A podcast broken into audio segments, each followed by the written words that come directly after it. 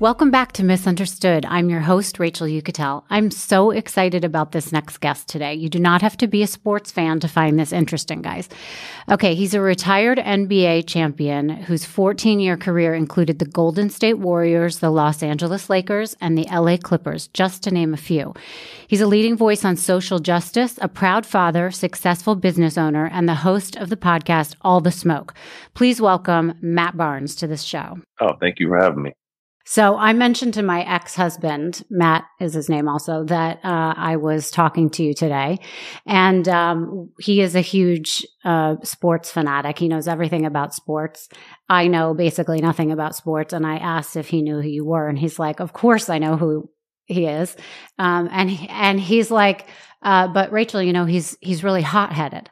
And, and I said, uh, really, why do you think that is? And he's like, oh, you know, well, it's really crazy that he's so hot headed because he's had it so easy his whole life. I thought that was a really interesting comment. And I said, What do you mean he's had it so easy? He's like, Well, he's played for the Lakers and he has a big paycheck and all this stuff. And I wonder if you get that a lot. Do people misunderstand your past? Definitely. Um, you know, but I'm I'm to the point now It you know, I just turned 43 yesterday. Um, you know, I necessarily don't don't don't mind people who have an opinion on me that don't know me because everyone's going to have an opinion, um, you know, whether it's warranted or not. Uh, I leave that to them. That, that that's not my issue. But you know, I had a very rough childhood. Uh, both my parents were functioning drug addicts. I grew up in abuse, um, violence, drugs. Um, bounced around as a child.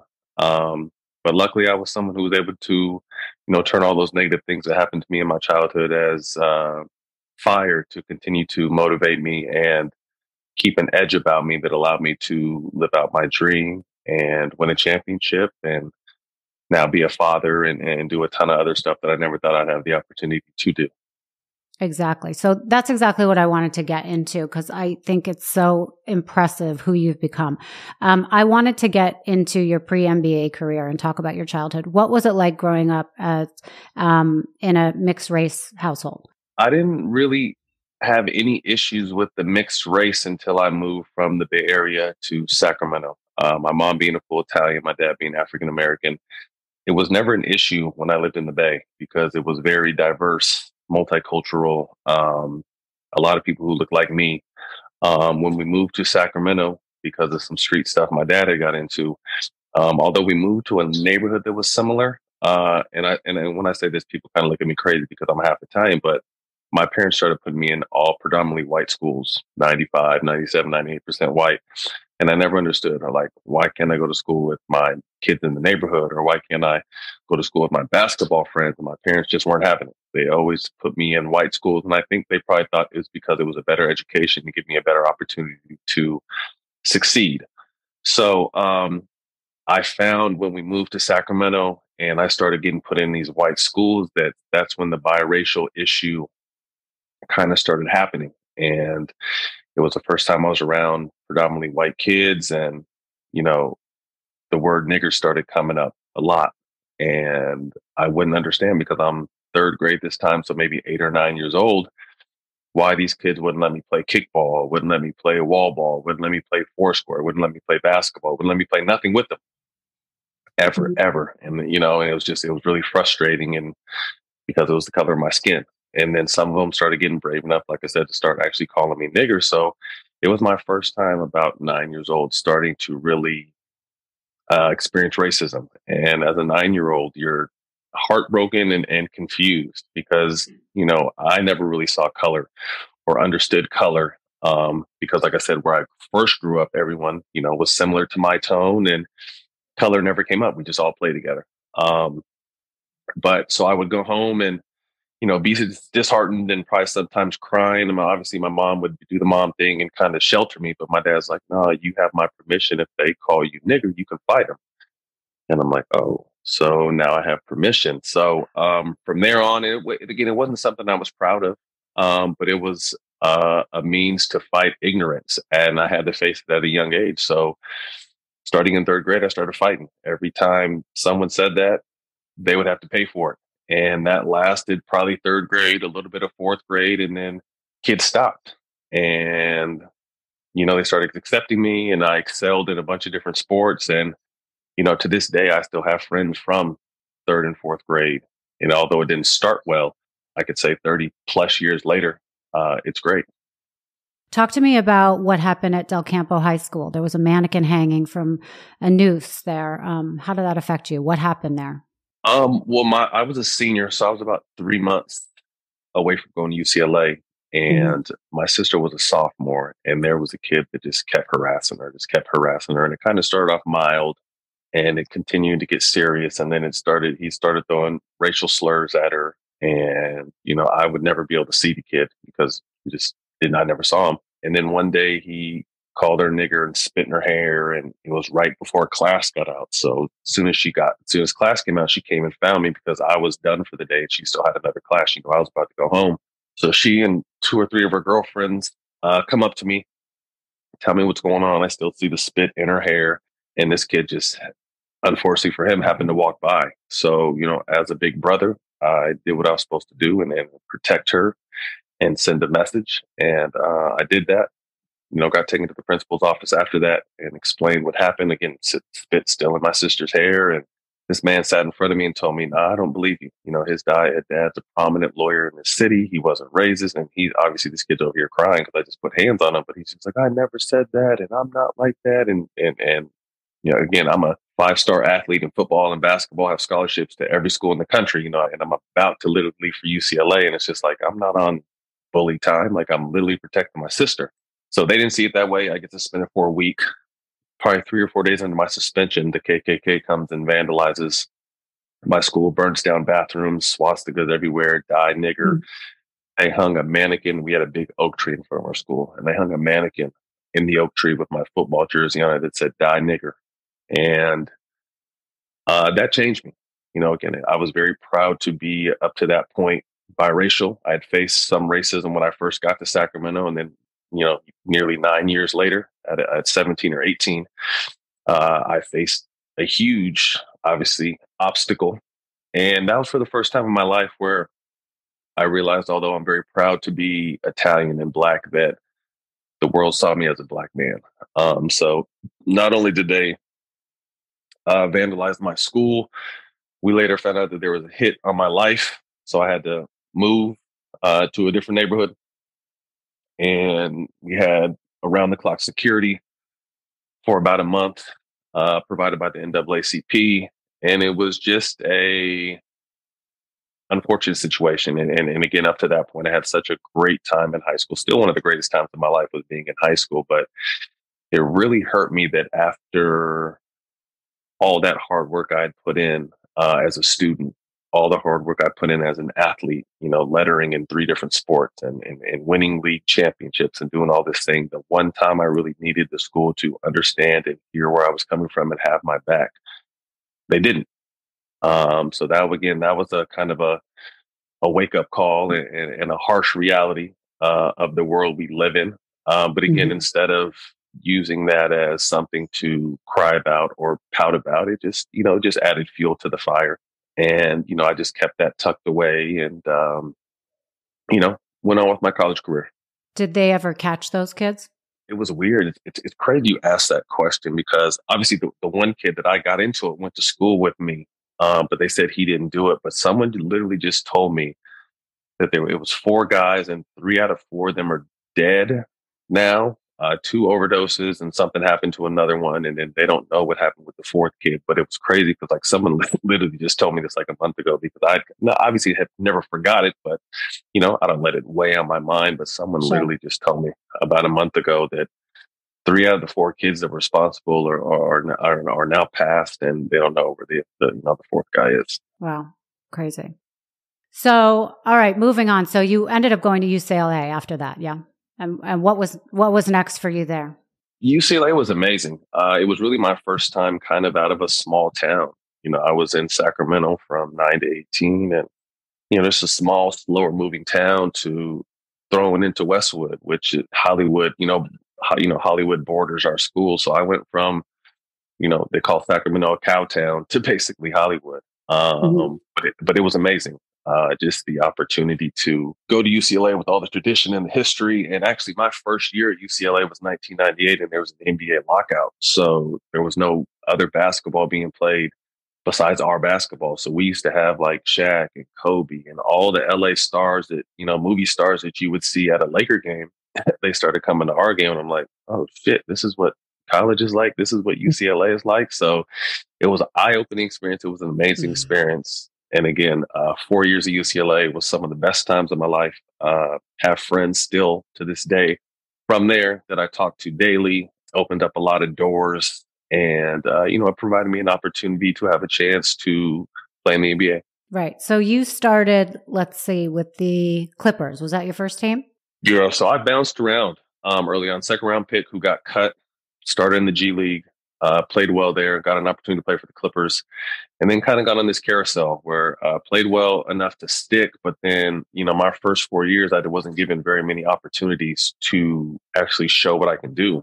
And, you know, there's so many guys in the NBA, you know, the average career is three and a half years, three, three and a half years. So, you know, I'm coming up on year four and not really getting an opportunity to play and uh, just hoping for that opportunity. But it, but at the same time, uh, you know, my brother is an up and coming football star. Football is my first sport. Uh, I was the number one football receiver in the country my senior year. Mm-hmm. So I kind of started thinking, all right, well, this basketball thing doesn't work out. Maybe football does. So this mm-hmm. summer, going into my fourth season, I'm doing basketball training in the morning and football training in the evening because not really knowing what was going to happen, what opportunities would present themselves. Uh, my agent at the time had had uh, found about six or seven NFL teams were willing to give me an open tryout. So I told them that I wanted to give basketball one last shot, which I had a training camp opportunity coming up, and I said, you know, if this training camp opportunity doesn't work, let's try to jump to football. Um, thankfully, that opportunity was with the Golden State Warriors in 2006. And it's a 15 man roster. They had 17 guarantees already and 20 guys coming to camp. So literally, I was the 21st guy coming to camp.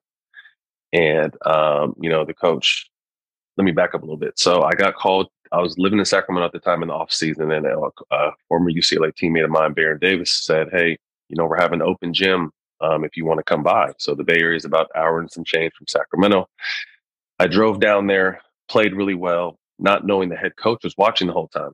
So after after we get done playing, head coach comes down, puts his arm around me, like, "Hey, son, you know how you doing? Like the way you played today. What are you doing this season?" I was just like, "To be honest with you, I don't know. You know, camp is around the corner. I don't really have any offers."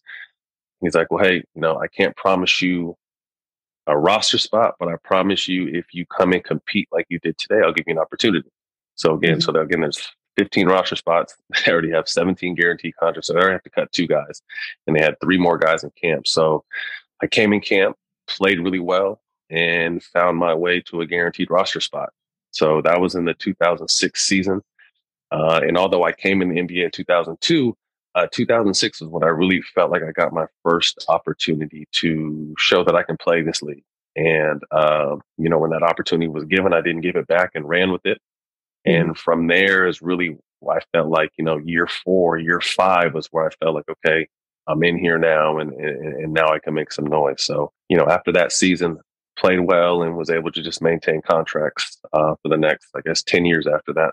So then you went from there to the Suns, then to the Magic, then you were with the Lakers. How was that? The opportunity to play with the, the, the franchise, some people look at it like, you know, hey, you know, for for instance, you know, Kobe was able to play 20 years with the Lakers, and mm-hmm. that's you know that's everybody's goal. But at the same time, I realized early that wasn't going to be my path in this league, and I was okay with that. So I just took every opportunity as a opportunity, understanding not only is it a basketball opportunity, but at the same time, I'm going to these teams and I'm always playing, I'm always starting, or I'm always the first guy coming off the bench. So it's also business opportunities to start meeting the people who are sitting in the front rows at these games because those are normally CEOs, business owners, you know, all kinds of different opportunities. So I started thinking then, let me just meet these guys. Let me shake their hand because I was, you know, like your ex husband thought, you know, I was labeled the bad guy. And mm-hmm. I was okay with that.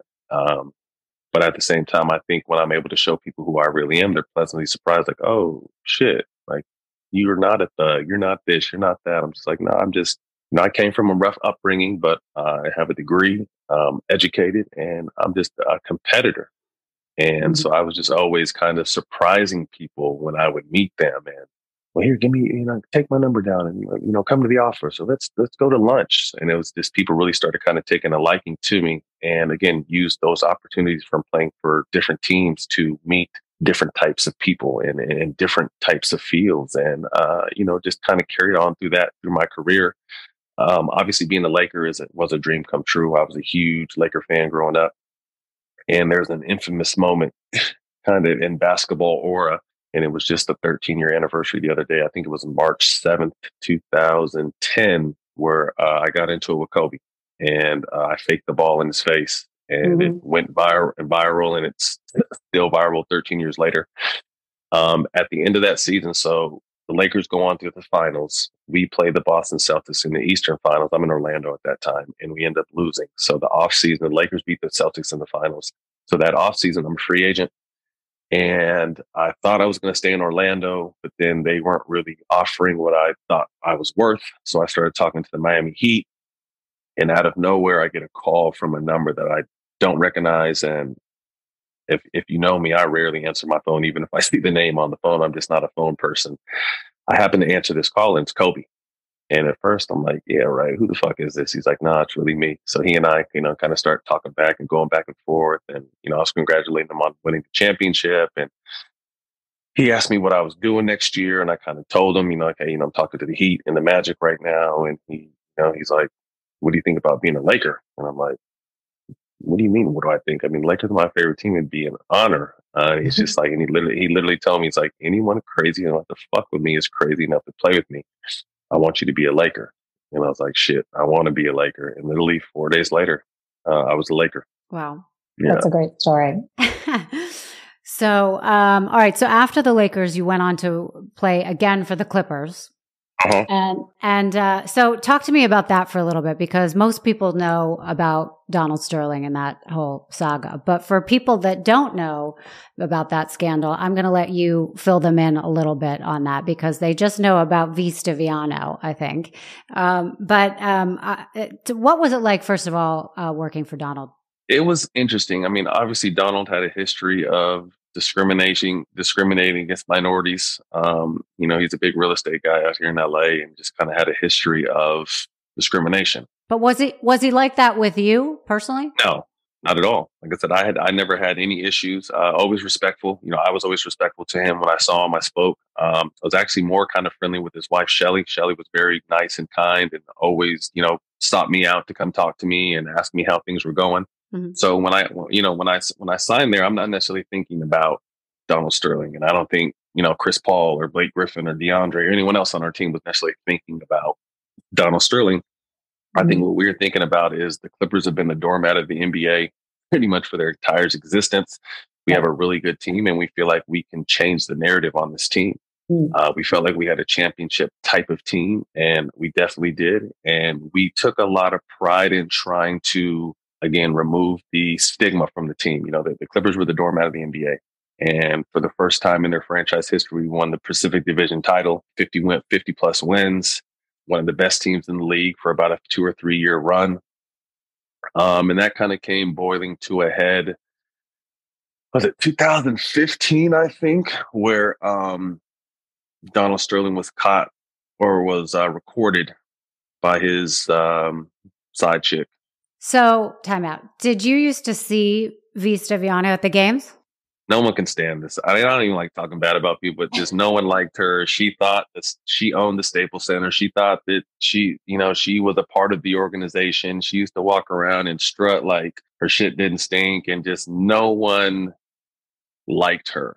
They and they knew she was the mistress everyone. She, he used to sit her next to. He used to sit her courtside at games. While he was sitting with his wife, he would just sit her somewhere else. So it it wasn't a secret. And I'm no one to judge because at the time I wasn't perfect and I haven't been perfect in my relationships. But it was just blatant, wild, outlandish disrespect. And I think she fed on that power too. Like she liked people talking about her and she liked kind of being the center of attention. So I say all that to say that kind of came to a boiling head uh, the mm-hmm. first round of the playoffs that year, where she recorded him saying some, you know, un, unfriendly and, and, racial things about minorities, uh, particularly Magic Johnson. Mm-hmm. And um, that she released the tape to TMZ. And we're in the midst of a tough battle against a young Golden State Warriors team. So to put it kind of in context, we end up beating this Warriors team, but that next year is when they went on their dynasty run and they won four championships in the next eight years. So this is a young, we knew at the time, like, hey, this team is next. This is the young Steph Curry, young Klay Thompson, young Draymond Green. They're a young, hungry team. So this tape is, you know, launched in the middle of a playoff series, and we're like, fuck, like, what are we supposed to do? And so now everyone's telling us, and this is kind of the beginning of social media, kind of not just being showing off your money or or what you're doing. People are kind of starting to speak out against things, particularly athletes. So now we have the whole world you know, telling us what to do, or you guys shouldn't play, and your owner is racist, and you guys are he's treating you guys like slaves, and this, this, and that. So now everyone has an opinion on on on what we should be doing. And although we agree, you know, we felt that, you know, obviously what he did was wrong. And again, with mm. my past, I knew he was wrong, but it didn't really bother me. I'm just like him saying nigger or him saying this or him saying that. Like that doesn't bother. Like I almost lost my life. You know I mean? So this is, you know, this the way people talk or people think. Like I was just thinking to myself, like he's not the only owner that thinks this way. He's just the only one dumb enough to get recorded doing it. So again, yeah. it just kind of puts a strain on our team. You know, some people want to sit out, some people want to play. Um, if we do sit out, does it count as a loss? How long do we sit out? Is he going to be fired? So there's just so much unknown that we just decided to try to play through it. Uh, enough, we were able to play through it. We were able to beat the Warriors. But then I just think his dark cloud was looming over our team constantly. So it, it became less about basketball as we continue to win and just more about what was going to happen to Donald Sterling. Like, how does he still have this team? And everyone's outraged. But at the same time, although he was the one that messed up, people are starting to get mad at us because we keep playing. But, we're trying to tell people, like, yo, we're not playing for this man. Like, we're playing for the people in our locker rooms, our family, our friends, our fans who believe in us because we feel like we have a team that can win a championship. So just a lot of other stuff kind of caught up with us. We ended up losing the next round. And I think the NBA was kind of happy about that because, again, the narrative the whole time while we were playing was just a negative narrative of Donald Sterling. And um, obviously, Mr. Silver, the commissioner of the NBA, fresh on his job, ended up banding uh, him from the NBA. Um, his wife, Shelly, pulls some, some strings and ends up getting the team sold to Steve Ballmer. And kind of the rest is, is, is history. Yeah. So, how do you think things have changed in the NBA in the last decade? From that standpoint, I just think people are using their voice more. Mm-hmm. Um, mm-hmm. You know, the whole Black Lives Matter movement, the whole, you know, young black kid, you know, Trayvon Martin movement with the hoodies. And mm-hmm. I just think from that point on, and I think the Sterling situation was kind of the beginning of the floodgates of athletes really stepping into their own and using their not only their voice, but their platform as a call for change, a call for attention. And since then, there's been no going back. You know, again, I think the NBA is kind of at the forefront of, of, of social movement and they do the best they can. I don't even, I don't, I don't always think they do the right things in some, but I think their heart is in the right place trying to figure out how to, as such a multi-billion dollar, you know, conglomerate, how do we do what's right? Considering that majority of our players are African American. So mm-hmm. I always take my hat off to the NBA because they, they, they do try. They are progressive. Uh, they're at the front of the line of, uh, of change, and I have a lot of respect for them for that. Speaking of that, you've gotten you you really use your voice now. Um, you've gotten involved in a lot of political stuff. You, you talk a lot about Black Lives Matter. I mean, talk to me about the things that mean a lot to you right now. The Black Lives Matter movement. I wasn't necessarily with that movement from a standpoint of yes, I think Black Lives Matter, but I think the business behind the Black Lives Matter mantra got a little messy mm-hmm. and funds were misappropriated. And I hated that it kind of gave a black eye to the movement, uh, mm. no pun intended. Because again, I, I think, you know, black lives do matter. Black people's lives do matter. But I think, you know, when the money started pouring in and these people really didn't have no idea what to do with it, they started doing some some stuff they shouldn't have did with it. So I'm to the mantra of, you know, the movement was great. I, I, I think the people we are standing up for were great. Um, but I just think, you know, money got to those people's heads, and you know, I, I definitely didn't agree to that side. Um, but from a different standpoint, from just you know, I, I, I try to use my platform to speak up for those who don't have a platform or those who don't don't have a voice. Um, mm-hmm. I think I've been misunderstood my entire life um, about who I am or who I, what I'm about, and um, I'm someone who made it out of circumstances that a lot of other people didn't, and I realize that I'm very fortunate for that. So now that I do have the opportunity and the means, I try to help I try to give back. I try to motivate. I try to educate. And not to say that I'm perfect because I'm still making mistakes along the way, but I'm continuing to learn and try to better myself every day. Um, you know, I got interested in politics. Um, you know, Kevin Johnson, who was a former NBA player, was a mayor of my hometown of Sacramento. And to me at the time, it wasn't so much about the political side of what he was doing, but I just really saw him making a difference in the neighbor difference in the neighborhoods, uh, cleaning the neighborhoods up, you know, providing opportunity for the youth in those neighborhoods. And it really kind of motivated me to think, like, damn, if he can do it, why, you know, why can't I do it? Um, so started shadowing him, um, you know, still in contact with the current mayor, uh, Mr. Steinberg out in Sacramento. And again, I just turned 43 yesterday and I, I gave myself a goal back in my 30s that by the time I turned 50, I wanted to run for some sort of office, whether that be mayor or governor or whatever it may be, just because I think it would be different. It would be refreshing. It's not something that people expect. Um, but I know that I can make a difference. So mm-hmm. I say all that to say I still have a you know a handful of years. I still got seven years um, before you know that time is up. But uh, I, I, do more than anything. Whether I end up you know taking on that challenge that I you know gave myself ten years ago or not, I just want to continue to show people hope, give people opportunities, and inspire the youth because I feel like in our communities, you have to see it to believe it. Most of the time, these kids look up to who they see and they see guys on the block doing all the things they shouldn't be doing. So I always want to be a, a, a symbol of hope of someone who made it out of tough circumstances and uh, to motivate other kids to let them, male and female, to let them know they can too. Mm-hmm. So, speaking of kids, you have a number of children yourself. You're an amazing father. We'll get to that in a second, but you were very close with your mother, who unfortunately died of cancer. Talk to me about her death and how that affected you. Yeah, my mom was uh, my mom was super mom. You know, my dad was out doing what he needed to do, provide for our family. So our mom was everything. Would go without eating to feed us make sure we were always clothed and homework was done and ready for school.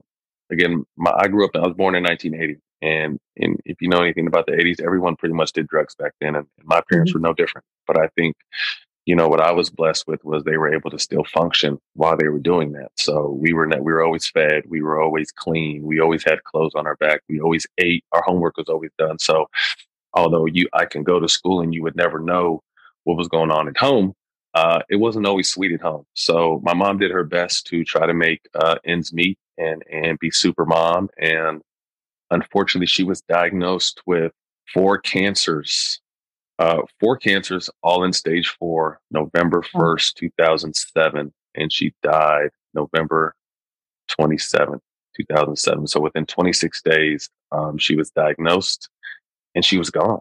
And um, it was tough because obviously her being my best friend and my rock and, and, and my confidant and you know my drinking buddies at the game like she used to come to the games and she'd be in the bars with us after the games taking shots and hanging out and kind of almost a almost a team mom in the nba which is crazy because mm. that doesn't really happen but uh, she was just always full of great energy and such a vibe that you know losing her so fast was was difficult and it really affected obviously my family hard but I didn't know how to take it. It was, it was, it was, I don't know. I like, I, I it, as much as she meant to me, I never cried from her death. And, and I don't know why.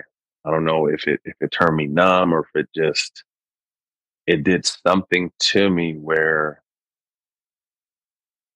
I don't know. So it's been, uh, man, it's been my yeah my so my mom died and my twins came almost a year after that so my twins turned 14 in november and it was the 15 year anniversary this past november of uh, my mom being gone and obviously think about her daily uh, the pain never goes away i just tell people you know, over time you learn how to manage the pain, I guess, and yeah. uh, you know, continue to try to you know do right now because now she's always watching. You know what I mean? So yeah. anytime I'm I'm doing some shit, I'm thinking like, ah, I know my mom's watching this, so it kind of kind of you know it keeps me a little bit on point as well. So, you know, anyone who's ever lost a parent, particularly a mom, there's it's it's the most devastating thing you can go through. Yeah. I lost my father too, and it was uh, when I was 15, and it was devastating. And and it's interesting you say that because I did not cry um, for a very long time, and I think that uh, maybe a year later I was taking a shower, and it hit me because I think I was alone, and it was just the most odd place, and I out of nowhere, I just started sobbing and then it stopped. And to this day, I just, I kind of don't deal with it. Do you know what I mean? And it's, it's very odd. And once in a while, something will happen that'll trigger it, like a song or something will happen. But, you know, I really keep it inside of me. It's so it's interesting that you say that. Well, I think it's tough. I mean, there's no rhyme or reason or any method on how you grieve. I think everyone grieves differently. You know, mm-hmm. my brother and sister, you know, I saw my mom literally zipped up in a body bag and it was, it gives me chills to this day. And it's just like, there's no way how you you know how to deal with that shit. You know, there's no one yeah. teaches us how to deal with that. So to me, I just think everyone mourns different, and I respect, you know, the way everyone decides to mourn. But yeah, we definitely have similar, uh, you know, takes from our situation because obviously they meant so much to us, but for some reason I couldn't. I still, 15 years later, have, have never let that big cry out. So mm-hmm. um, if, if it's coming, I welcome it. If it's not, well. And did your team help you kind of get through that? Absolutely. Um, mm-hmm. Team was great. Um, the organization was great because at the time, again, I was playing for the Golden State Warriors. So that's an hour and some change from Sacramento. So daily I was driving to see her in the hospital. They let me miss practice, let me just come to games. And then when she finally, you know, when, when unfortunately, when she did pass, they were very supportive. They came to the funeral. The entire organization came to the funeral. Um, and really that's where my, my, my co-host and I now for all the smoke, Stephen Jackson, uh, became brothers. Uh, he had mm-hmm. just got, so he had got traded to our team February of 2007. And we made a historical NBA run where we were the eighth seed. We beat the number one seed for the first time in NBA history in the seven game series. Um, so the very next season, my, the, the, season starts in November. My mom's diagnosed November 1st. So I'm just kind of out of it. And Stephen Jackson was the one. I mean, obviously everyone was very supportive, but Stephen Jackson was the one constantly calling me, checking on me, bringing me food, coming over to smoke with me and watch TV. So he was really kind of just my rock. So from, from there, we went from, you know, comp- competing against each other and becoming teammates to uh, becoming brothers uh, and, and, the best of friends to this day. Uh, again, you know, we have an award winning podcast together now, but that's when he and I's real connection started was when I lost my mom. Mm-hmm, mm-hmm. So now talk to me about fatherhood. Awesome. You know, I had a rough childhood and I, I always told myself, and, you know, when I would pray that if I ever had the opportunity to be a father, I would be the best dad possible. And uh, I was blessed with the opportunity to have twins off the rip, which was mm-hmm. crazy. Mm-hmm. Wasn't necessarily ready for that. Don't think I went from having no kids to two kids right away. And the kid part wasn't necessarily hard. It was just obviously having a partner now, you know, a real partner, you know I mean? Mm-hmm. Because at that time, their mom and I were up and down. You know, we were young. She was 22. I think I was 26 or 27 when we got pregnant. I'm in the midst of kind of just starting to break out as an NBA player. And it was just tough and then all of a sudden, bam, I got two baby boys. Um, so the fatherhood came natural, came easy. Uh, to this day, what I'm most proud of is being a father, but just learning how to parent and then co-parent when her and I divorced and then maintaining and understanding, although we're going through our BS, that the kids are still the most important thing. And I think mm-hmm. that's hard for a lot of people. Now, unfortunately, more, you know, there's more blended and broken families than, than, than, you know, mom and dad have been married for 30 years type stories. Those, those yeah. are rare.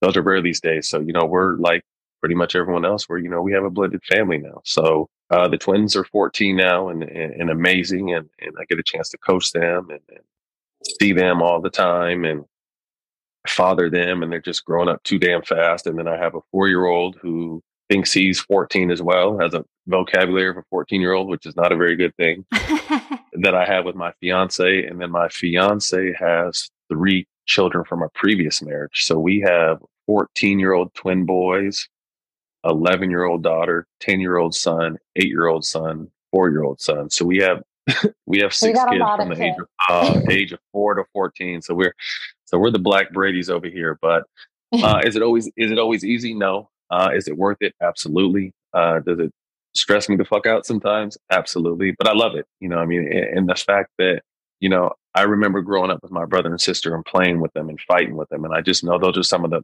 fondest memories I cherish. So now that we have six and there's yelling and fighting and screaming and good times and bad times, I just know it was something, you know, these kids will always remember, uh, you know, as they continue to grow up. So I embrace it. If I need to get away and get into my man cave and lock the door and get some quiet time, you know, my fiance allows me to do that.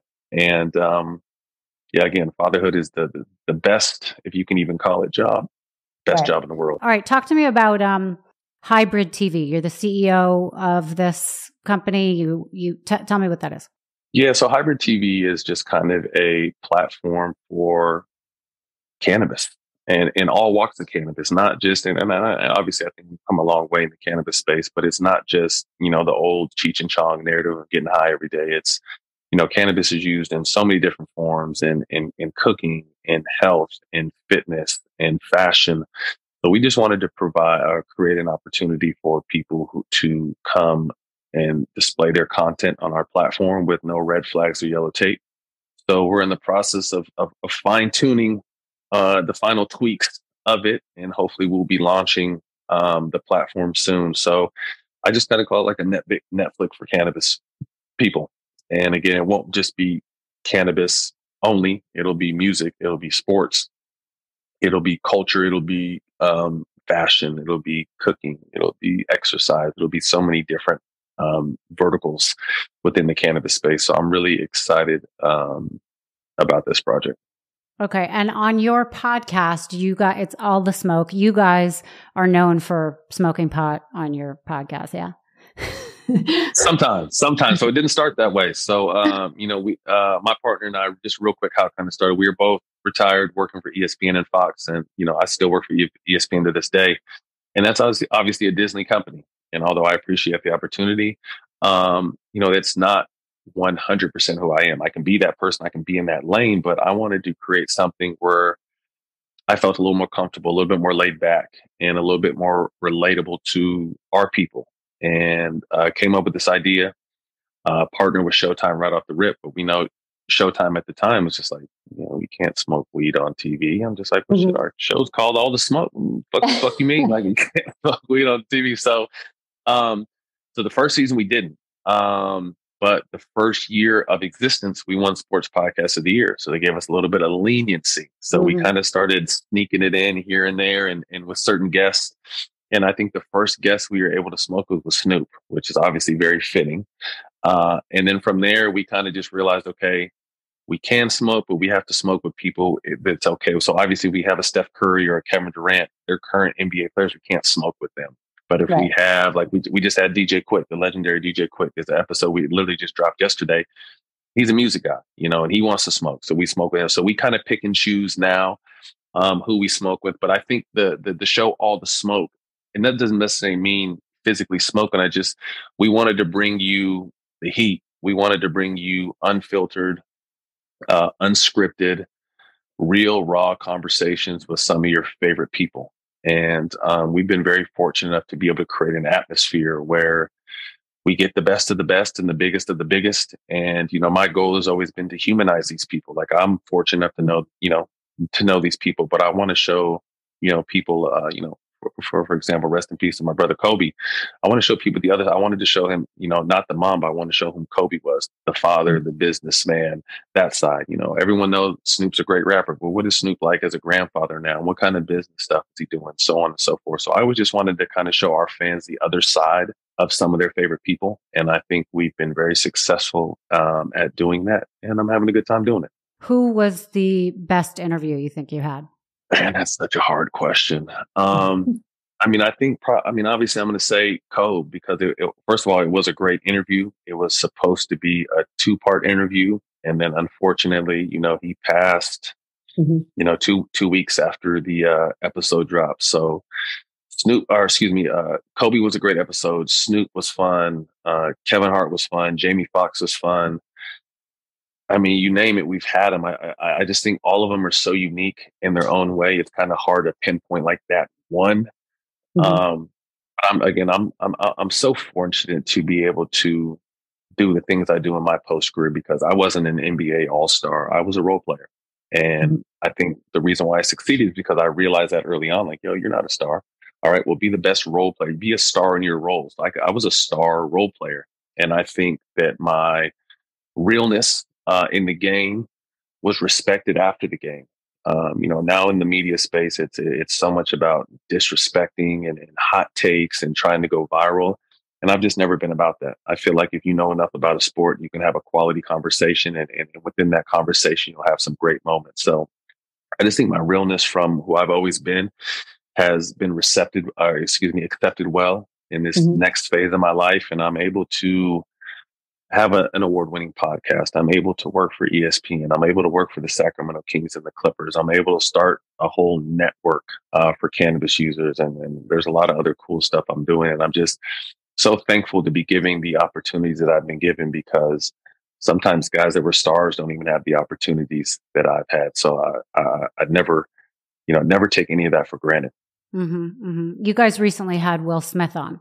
I saw the I saw the episode. I thought it was I thought it was great. Obviously, I think a lot of people tuned in because they wanted to see what he said about the slap. Mm-hmm. It was unfortunate because Will was the, that was my first time meeting Will, and Will's someone when I first started the show. I was like, damn, we need to get someone like Will Smith. And then lo and behold, you know, season three, we we're able to get Will Smith. But right from the jump, Will, we, we shook hands, and you know, he acted like we've known each other forever, which is mm-hmm. such a dope energy and environment. And when I tell you, Will explained to a T what he was thinking, what he did after, and how he's been healing, it was unbelievable. But of course, the team didn't want that. It was too real. It was too real for the, you know, it was too real to be to to to, to be released. So unfortunately, uh, we only got to show what what everyone saw. But when I tell you, he gave us an in-depth encounter, step by step, from what he did from the time that happened the, the, the what he read, where he traveled, who he talked to, who who he leaned on. It was unbelievable, absolutely mm. unbelievable. But unfortunately, you know, we were kind of one of his first coming out interviews because it was right before emancipation, and his team, his his village, you know, thought it was it was a little too real too uh, yeah. to be released. So we I have the unedited version and and I got a chance to watch that and it was just like uh, it the whole narrative, the, the everything would be if if we got to show that. I don't really still think. I mean, obviously, Chris Rock just did his special and talked mm-hmm. about it, and probably that would have kept the energy going. But if we could have released what Will said when we had it on the show, I think it would have changed the narrative about what's going on right now. Because even after that episode, his team is just like, yo, Will's never opened up like that to anyone. He's never felt so comfortable. He's never spoke so freely thank you guys. It was they're like it was almost like therapy for him, and we we felt so special and honored for him to even. That's Will Smith, the A list. I don't care what how many people he slaps. it's the A list. You know, it's Will Smith. Um, so we just felt fortunate enough to be able to you know be there in the moment and experience the moment, and I guess that conversation was for the moment. Um, but I just wish it was for the world because I think it would really change a lot of people's opinion on what happened. Yeah, it was obvious you guys had some great chemistry for sure. Yeah. Do you read the comments section of social media? I do sometimes. And I have been someone known to fire back at times. Um, but I just think, you know, the more and more great opportunities that are coming my way, I realize it's just a test and I have to allow people to have their opinions. Um, mm. Sometimes it's hard, especially when they're way off. But at the end of the day, their opinions aren't changing my blessings. They're not changing my day to day life. They're not changing the money I make. So I just have to allow people to have the misconceptions or the ideals about me or with the way I move and, and, and, and, and come to the realization that, that, that that's their problem, not mine. How do you feel about the private lives of public figures? Do you, um, some people think that everything is fair game. Do you agree about that? It just depends on what situation you put yourself in. And I don't ever try to make myself seem like I'm an A-list celebrity because I'm not. I think probably at the best I'm a C-list. Um, but I also opened up my world in reality TV. And when I did that um, with my ex-wife, back in 2009 or 10, it's never been the same since. Um, and I don't even say it in a bad way, but it's just nothing has been private. Obviously, my my divorce was very public. Um, anyone I dated after that was very public. Um, but it also opened me up to a whole new side of viewership and people who don't necessarily know anything about sports. But I, I can still get people to this day coming up to me, women.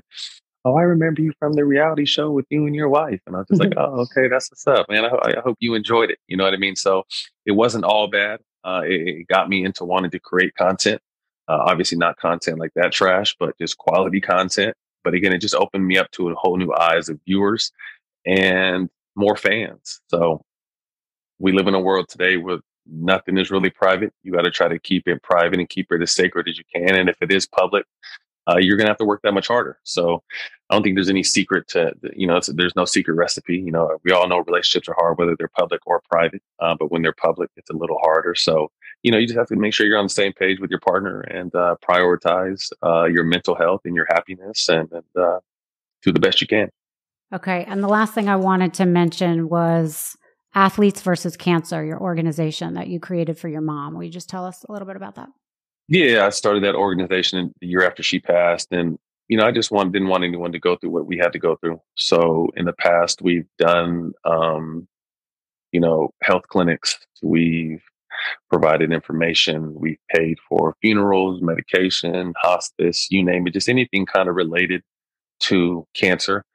Um, it's kind of sat dormant for the last three years because I didn't really have a, a, solid direction. But my team and I have been putting something together. So we want to kind of start a, a scholarship program for kids who beat cancer that want to move on to college. So I'm in the in, in, in the midst of developing that platform right now, and um, you know, hopefully we'll be able to, you know, do some good with that. Okay, great. And I think you have an event coming up, right? Um, Wednesday, June 28th. Um, you're going to be hosting a celebrity golf tournament at Pelican Hills Country Club. Is that right? Yeah. So I teamed up with um, Boxing Wags, uh, Deontay Wilder's wife, the former heavyweight champion, um, Telli. They do an annual golf tournament. I went to it the first year. Um, I used to go do a golf tournament with my event. Um, so I just asked, you know, you guys want to team up? And we've been able to team up. So right now we're just kind of getting the dirty work trying to get sponsors, trying to get people, you know, kind of the grind side of the event. But uh, I'm excited about the event. I have no doubt that it'll be a successful event and it'll be for a great cause. So people be looking out if you see this and you're in the California, LA area. I'll be posting information on it shortly and we would love to have you. Great. Awesome. Thank you so much, Matt. I so appreciate everything that you've given me today. So I wish you the best of luck in everything you do. Thank you for having me. And uh, tell your ex not to judge books by their covers until he opens and reads them. All right, guys. Thank thanks you. for having me.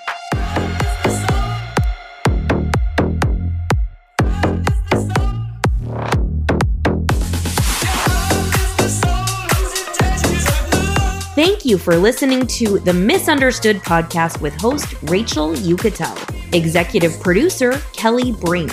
If you have an episode suggestion or would like to reach out for collaboration and sponsorship opportunities, email us at info misunderstood podcast at gmail.com. That's info misunderstood podcast, all one word, at gmail.com. Be sure to like and subscribe everywhere you get your podcasts and leave us a five star rating and review because it helps the show so much. Watch full videos of each and every episode of Miss Understood on YouTube at Misunderstood Podcast. See you next time.